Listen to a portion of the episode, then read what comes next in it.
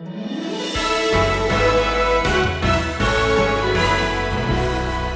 can die a martyr's death in one heroic act of faith. I have read some of Foxe's Book of Martyrs at different times in my life, and I'm always stirred, you know. Have you ever read any of that?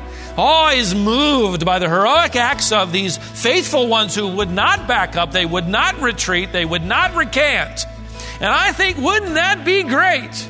To die a martyr's death God probably isn't going to call me or most of you in this auditorium to die a martyr's death, but He is calling us all to live a martyr's life.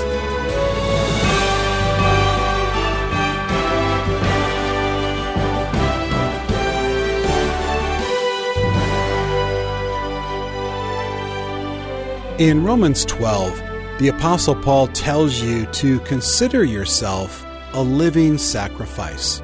Do you remember that passage? Well, what does that mean? What would it look like in your life if you lived that way? How can you live as if you're dead to yourself and alive to Christ? Today, Stephen Davey begins a four part series from Romans 12, verses 1 and 2, entitled Becoming a Nonconformist. He's going to unpack the rich truth of this famous passage for you. This is Wisdom for the Heart. Stay with us for a message called More Than Skin and Bones. Turn for the first time officially to Romans chapter 12. I've been looking forward to this for a long time, about five years actually. There's so much here. I read in the news recently about a man who was receiving a lot of attention from the media, and seemed rightly so. He made an unusual sacrifice. He was called a hero. He was interviewed and gained quite a bit of notoriety because he willingly donated one of his kidneys to an absolute stranger. Absolute stranger. He found out about the need, and in this very risky sacrifice, he offered to this person one of his kidneys. According to news reports, Rob said his motivation for doing something like this was that it would make his children proud. The trouble was, his 10 year old daughter wasn't impressed by his sacrifice. Amber said when she was interviewed that her father never came to see her, or her mother, his former wife. He never called, never came by, never cared, and didn't even attempt to reach her on her birthday. Amber said these words I don't think my father's a hero. The case took an interesting turn as public documents were viewed, and they revealed Rob had not paid any child support to Amber's mother for nearly a year. And so all the attention that this man got sort of backfired on him. But can you imagine giving one of your kidneys to a perfect stranger in need and at the same time failing to meet the needs of your own child? It's really not all that remarkable. In fact, it's classic human nature we like to define where we will act right and how we will come across as a sacrificing giver and what we will look like to whom and at what time. While at the same time, we can be avoiding the true realities of life. Making a good impression can be accomplished from a distance, but authenticity is proven up close. As we prepare to dive into the first part of Romans chapter 12, it will be absolutely impossible to make a good impression as we apply ourselves to these divine expressions of Christian conduct. To ourselves, to others, and most importantly, to God. This is one of those chapters that just kind of takes the mask off. What Paul is after is the reality of Christianity, the reality of Christian conduct. It's possible after studying the first 11 chapters of Romans to say, yeah, I believe all that stuff. You want to talk about justification by faith and condemnation and original sin and eternal hell and heaven and forgiveness by grace and God's wrath and election, evangelism and all that. I'm all over that, Stephen. I'm right there with you. I could sign my name to all of it. Paul isn't really going to talk so much anymore about what we believe, he's going to talk about how we behave. He is going to move from doctrinal education to doctrinal application, from principle to practice. In chapter 12, Paul will do nothing less than define authentic Christian conduct. It's one of those chapters that will look at our character not through a telescope, but through a microscope. And it is not for the faint of heart. This is for those who want to see genuine Christianity defined in its conduct. And we discover and will discover, perhaps to our discomfort, that it is more than words, it is more than a creed, it is more than baptism, it is more than a sinner's prayer, it is more than membership in a church. It's more than one act of sacrifice to a perfect stranger that may make a good impression from a distance. I find it interesting that the only vocabulary Paul could find as the Spirit inspired him to capture the essence of Christian conduct was the language of total sacrifice and total transformation. And there is no 75% for God and 25% for me in his thinking. It is all for God or nothing for God. And he begins with his characteristic passion in verse 1. I urge you, therefore, brethren, by the mercies of God, present your bodies a living and holy sacrifice acceptable to God, which is your spiritual, your rational, logical service of worship. It's one of those times where he throws in that word, therefore, and he means, on the basis, therefore, of everything you have learned about God here now is how to live for God. Therefore, I urge you. The word urge can be translated beg or appeal to or plead with. This is a very passionate, lamenting word. And I frankly agree with William. Newell in his commentary where he said, This is an astonishing word from God. That God would beg of us, that God would plead of us. This is startling. I urge you, I plead with you, I want you to do something. Would you notice Paul does not say, now listen, in light of everything that you've learned, I think it would be terrific if you tried to live for Christ. Why don't you give it your best shot? Pick a day, do your best. That'd be great. No. He talks and uses the vocabulary of total sacrifice. I urge you, brethren, present your bodies a living sacrifice. Before we get too far along in this, let me make a couple of observations about his passionate request. Number one, authentic Christian living is motivated by gratitude, not guilt. Paul writes, I urge you, therefore, brethren, by the what? By the mercies of God, literally, in view of God's mercies, in light of God's mercies it is our gratitude toward the mercies of God that we're about to be asked to lay ourselves on the altar. Paul is saying, in effect, listen, brethren, in view of all that God has given us, in light of the grace of God toward us, because of everything that God has provided us, do the only thing you can do, or you should do, if you really have a sense of His mercies Give Him your life. The only fitting response to the gifts of God to us is the gift of ourselves back to God. In fact, it's not only the motivation for Christian living, it is the secret to Christian victory. God has given us everything we need pertaining to life and godliness, Peter wrote in 2 Peter 1 3. We don't need anything more from God. We don't need to be sitting around and saying, well, if God will just give me that one more piece, I'll live for Him. In fact, throughout the letter, Paul has already revealed everything we have received so that Peter could actually say, You've received everything you need for a life of godliness. He has told us that we have received the peace of God in chapter 1. We've received the power of the gospel, chapter 1, verse 16. We've received the kindness of God and his long suffing, chapter 2, verse 4.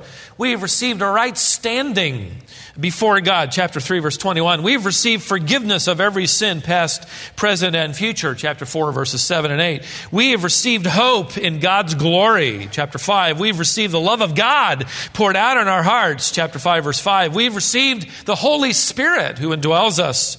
We've received justification by the blood of Jesus Christ, chapter 5, verse 9.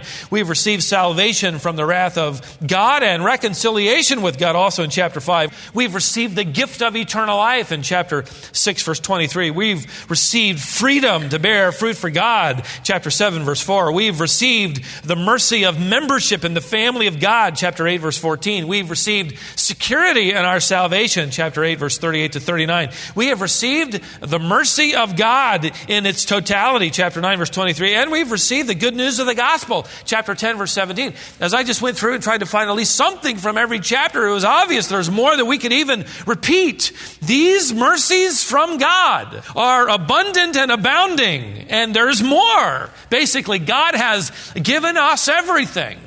That's why Paul doesn't begin this chapter on the subject of Christian behavior by saying, now look, there's one more thing you need to receive before you live for God.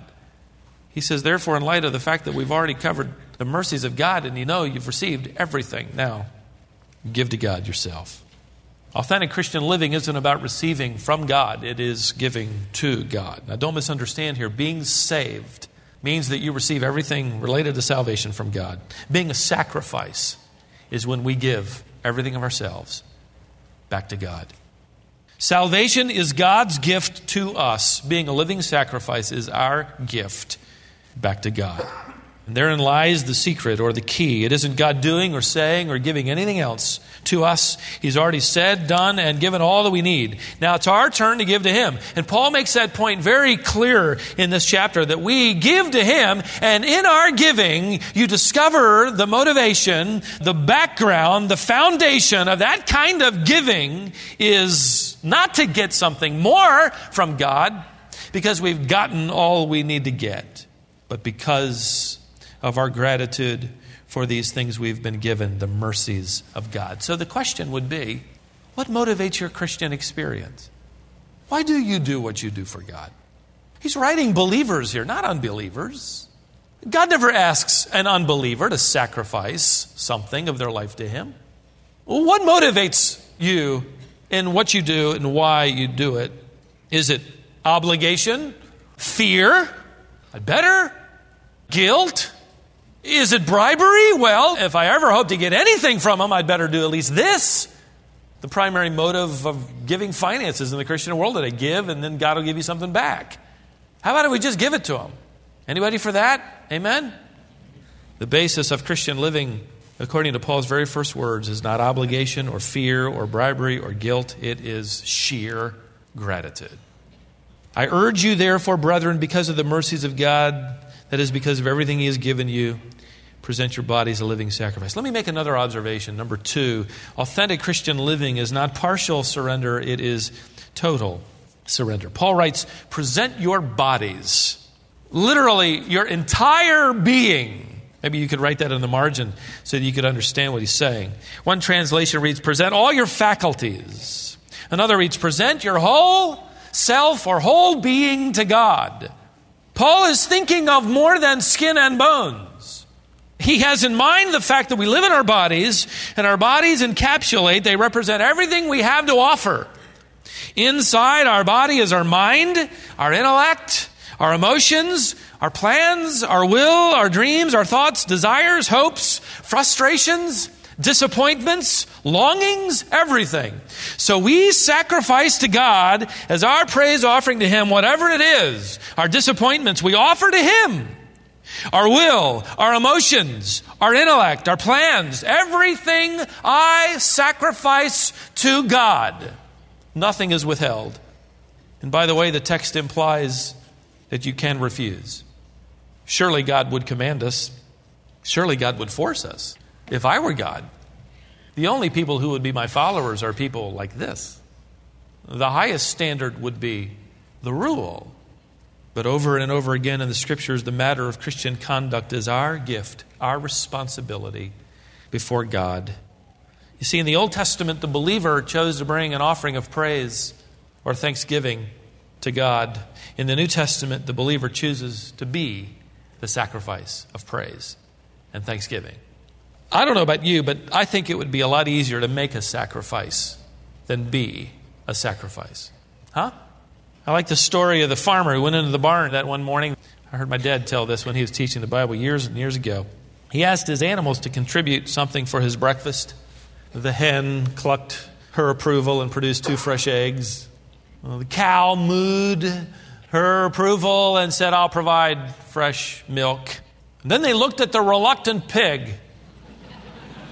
And they said, Well, aren't you going to give something for our dear farmer to eat? And the pig responded, That's easy for you to say. For you, it's a minor contribution. For me, it's total commitment. We don't mind minor contributions that can be replaced. But it's a lot different to present to God something that He may not give back, to yield something to Him He may never again let us control, to offer something to Him He may never replace. That's entirely different. We give to God things that we assume He'll probably give back. In fact, we like the promise that He will, you know, beaten, shaken together, and all that, pressed down. Yeah, okay. All right, you can wedge it out of my hand. But to give him something that he will never return to us, he will never replace, and he asks us to forfeit control entirely forever, that's different. We can be the chicken, but not the pig. Frances Havergal, who wrote what she called her hymn of consecration, came to what she called a crossroads in her life. She had been a believer for decades, but reserved parts of her heart and life for herself. She talks about how one day, as if it were a shock of electricity going through her mind, she knew. She came to what she called the crisis of consecration. She knew that there were things she needed to surrender to the Lord. She wrote these words, and I quote I realize there must be full surrender before there can be satisfaction. We've been singing her hymn now for about 150 years, she wrote in honor of that crisis in her life. It's really Romans chapter 12, verse 1, put into poetry. We've sort of sung our way around similar lyrics this morning already. Hers go like these Take my life and let it be consecrated, Lord, to thee. Take my hands and let them move at the impulse of thy love. Take my feet and let them be swift and beautiful for thee. Take my voice and let me sing always only for my King. Take my lips and let them be filled with messages for thee. Take my silver and my gold, not a mite would I withhold. Take my love, my God, I pour at thy feet its treasures store. Take myself, and I will be ever only all for thee, ever only all for thee. Now, if you're willing to become a sacrifice for God in the terminology of Paul, Paul describes this sacrifice with two words. Look at your text. He says there are two things about this presentation of your body. First of all, it's living. Offerings on altars are typically not breathing, right? But Paul says God doesn't want a lifeless offering, but a live offering. And therein lies the trouble. One of my teachers, Howard Hendricks, used to say in class, you know, the trouble with being a live offering is that we often want to crawl down off the altar.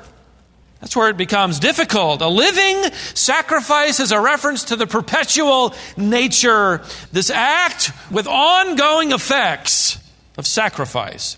This is the offering then of every day to God. This goes beyond the Sabbath, as it were. This kind of offering moves us beyond salvation.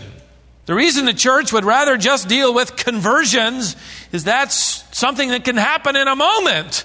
Discipleship, growing in Christ, takes a lifetime. It moves us beyond salvation. It goes way beyond Sunday. Give God your life. He says, as you give it, know that it embodies everything about you, but it is required to be holy. Look at that.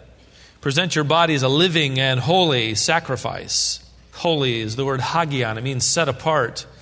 We're here holy, just as the Old Testament believer would bring a praise or thank offering that was the best that he or she had. So we give God the best.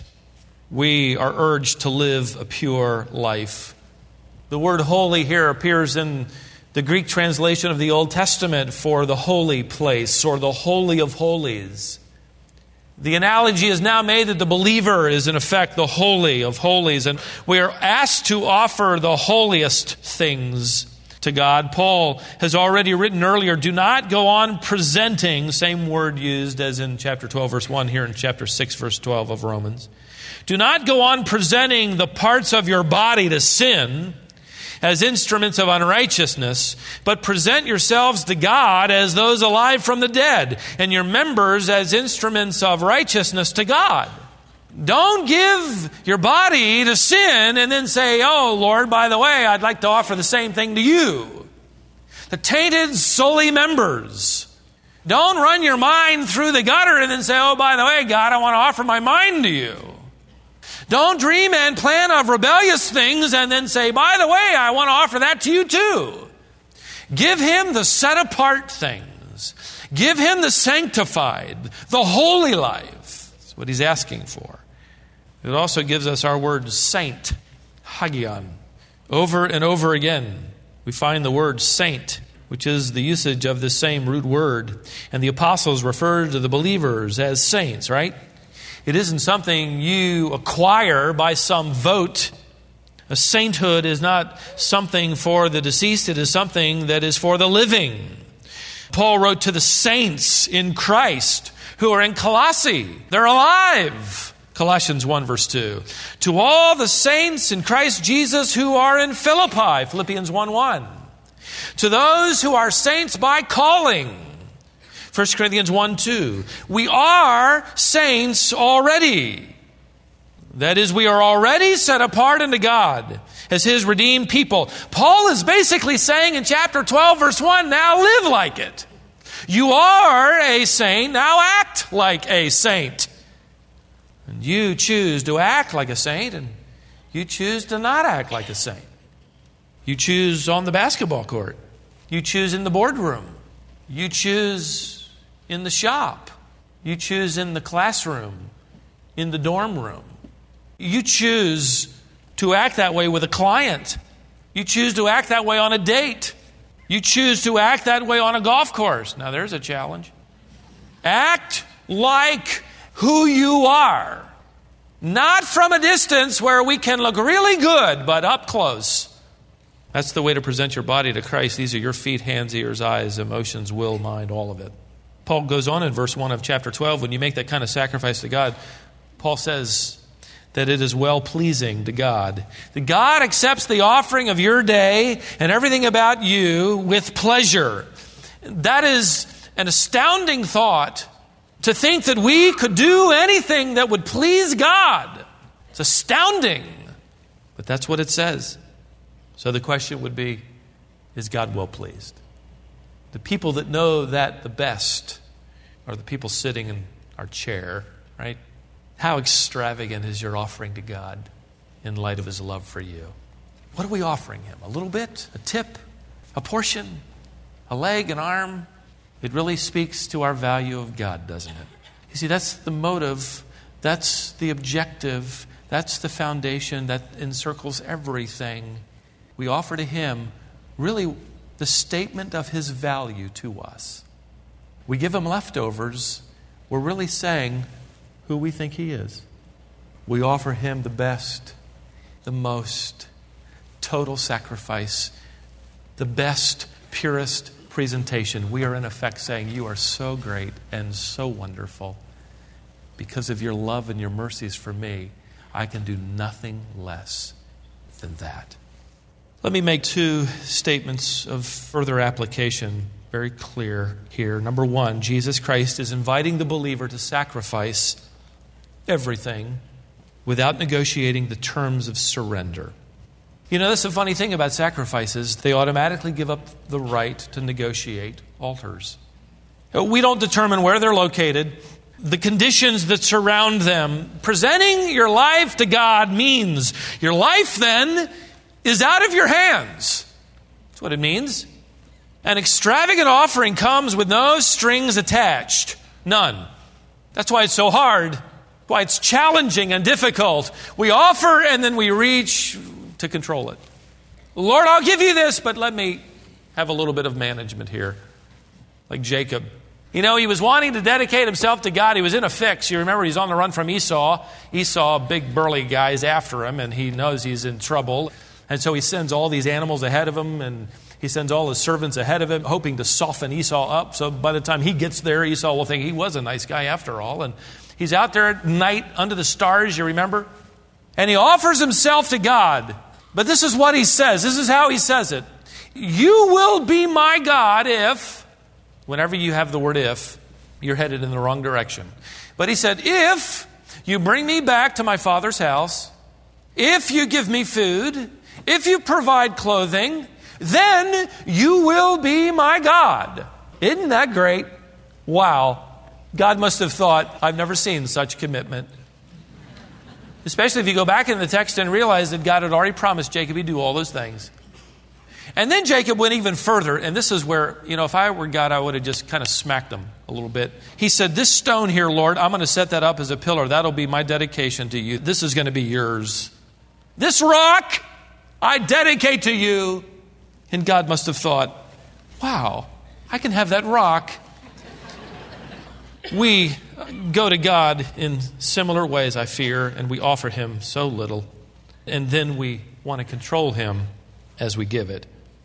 Jesus Christ is offering us here the privilege of surrendering to Him without any negotiation. There's a second statement I want to make, and that's this Jesus Christ is not asking the believer, Who will die for me? He is asking, Who will live for me? Which is a much harder question to answer. You can die a martyr's death in one heroic act of faith. I have read some of Foxe's Book of Martyrs at different times in my life, and I'm always stirred, you know. Have you ever read any of that? Always moved by the heroic acts of these faithful ones who would not back up, they would not retreat, they would not recant. And I think, wouldn't that be great? To die a martyr's death. God probably isn't going to call me or most of you in this auditorium to die a martyr's death, but He is calling us all to live a martyr's life. Every one of us. Frankly, there are many Christians in here who would probably be willing to win the martyr's crown, willing and eager to die for Jesus Christ. How many of us are willing and eager to live for Christ? That can be mundane. That can be ordinary. That can be routine. That can be difficult. I mean, one thing to die and live with Him, another thing to die here on earth and live with one another, right? Like that little poem, to live above with the saints we love, that will be grace and glory.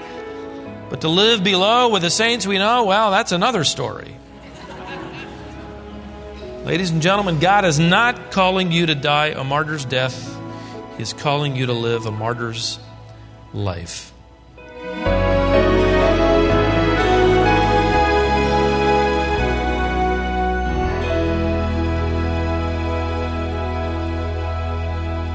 With those words from John Wesley, we conclude today's message here on Wisdom for the Heart with Stephen Davey.